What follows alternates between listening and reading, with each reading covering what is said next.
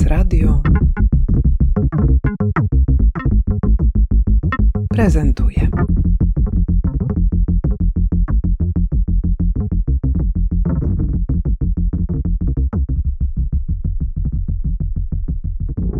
Tomek Fudala, Muzeum Sztuki Nowoczesnej w Warszawie.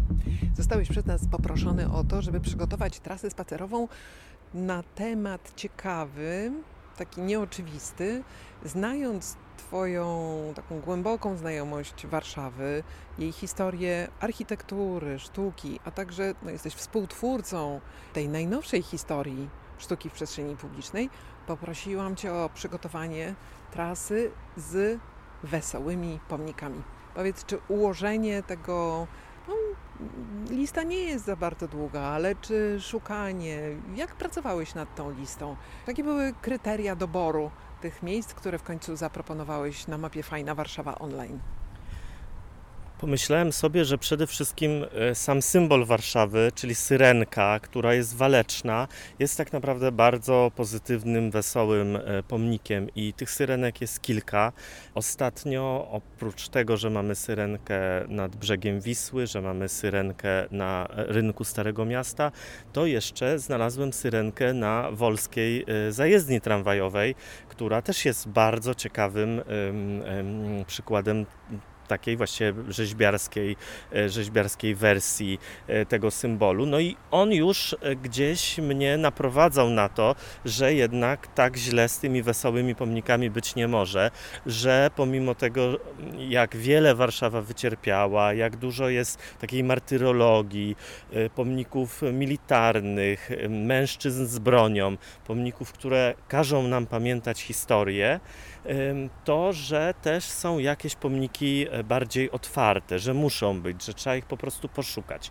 No ale mm, właściwie taką, takim podstawowym problemem jest to, że pomnik zawsze ma na początku taką y, intencję upamiętnienia.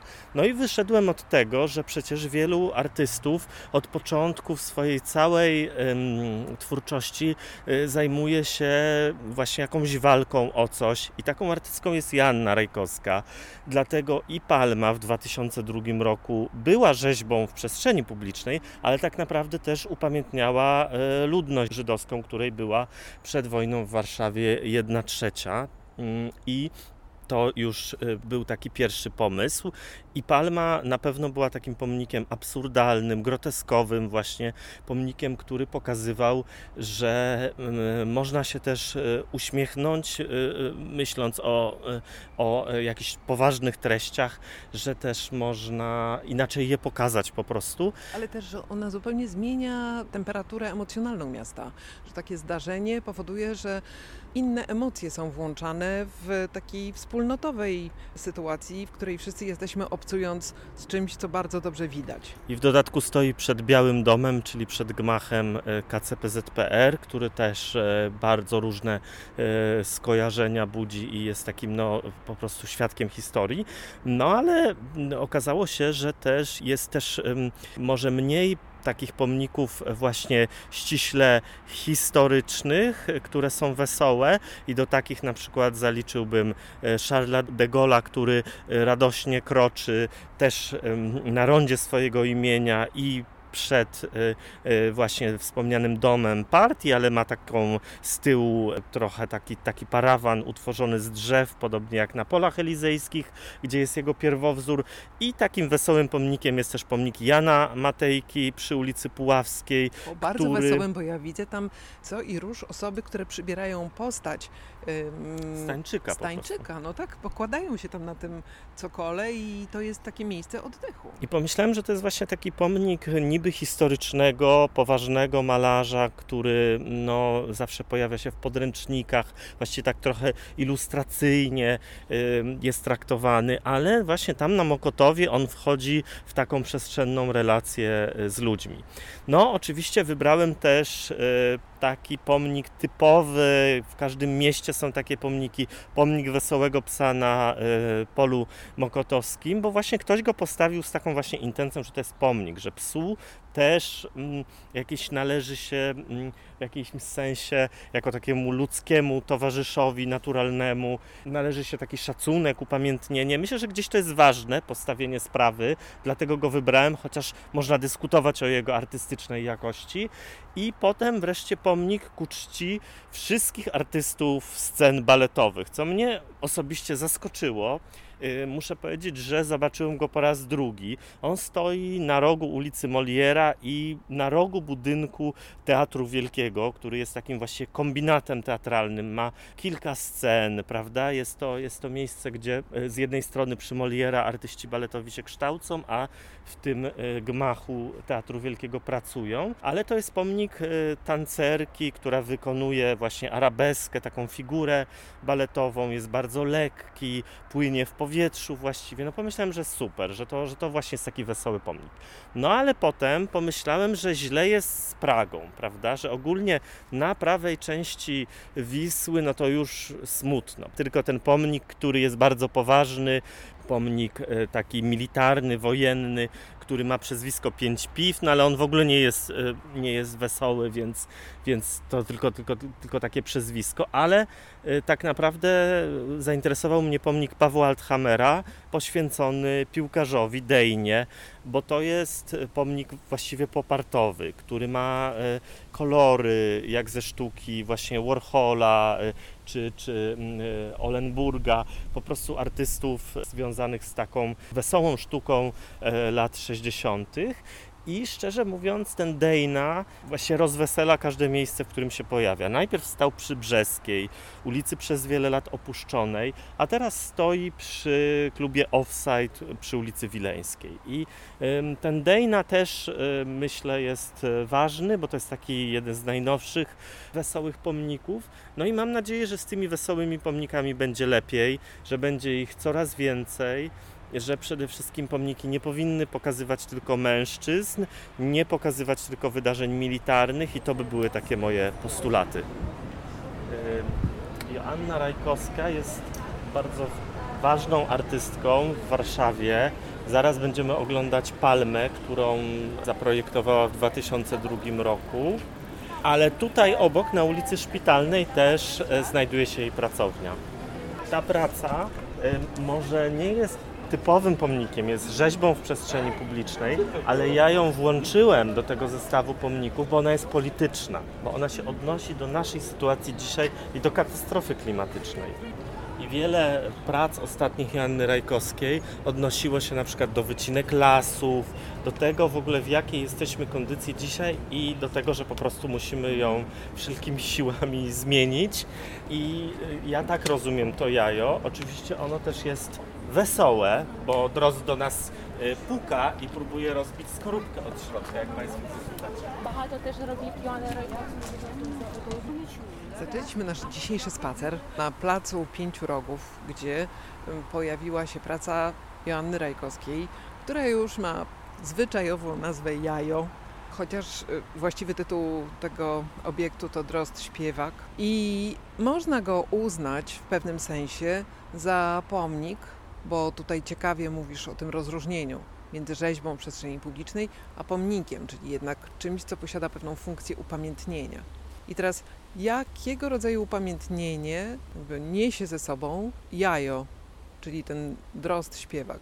Joanna Rajkowska w wielu zresztą swoich pracach pokazuje naszych nieludzkich e, sąsiadów i sąsiadki w mieście, czyli w tym wypadku ptaki. E, pokazuje ekosystemy, których częścią jesteśmy, ale których częścią też jest miasto.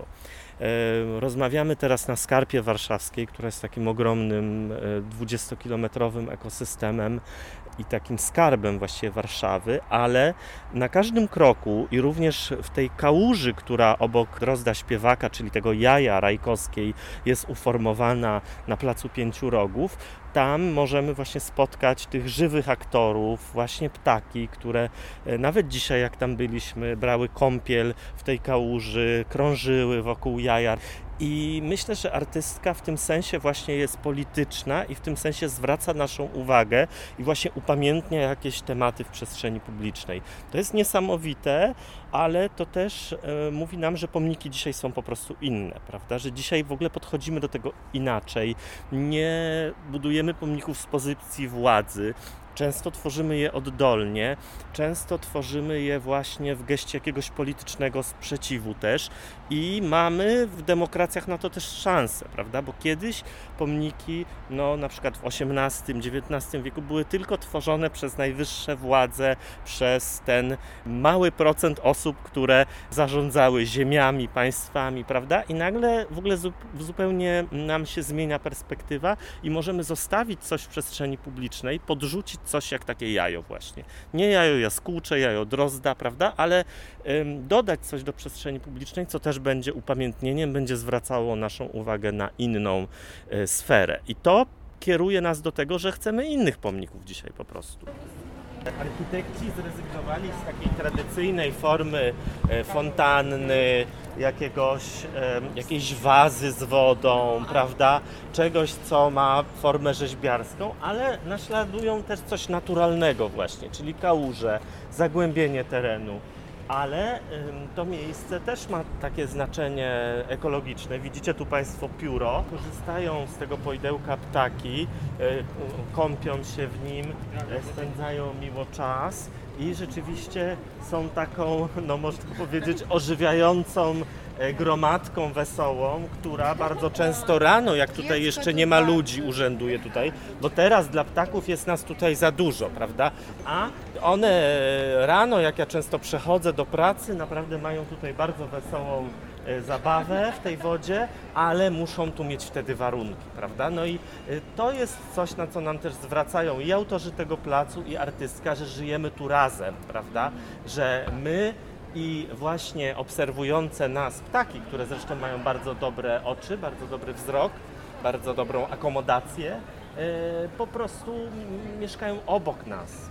Kilka lat temu byłeś współkuratorem Warszawy w budowie. To festiwal organizowany przez Muzeum Sztuki Nowoczesnej w Warszawie, która w całości była poświęcona pomnikom. Powiedz proszę, już parę lat minęło jak e, ta wiedza, którą wyście wtedy przedstawiali z Łukaszem Zarębą, który współtworzył tamtą edycję, jak ta pomnikoza, jak ona e, ewoluuje, zmienia się no, z każdym wielkim protestem czy jakąś falą sprzeciwu. Y, również pojawia się kwestia tego, co robić z pomnikami. Niedawno Ukraina y, także zmieniła swój jeden z najważniejszych pomników stojących w Kijowie, zdejmując z niego symbol Związku Radzieckiego i umieszczając tam swój symbol państwowy, a więc pomniki cały czas odgrywają ogromną rolę, taką też w życiu emocjonalnym społeczeństwa.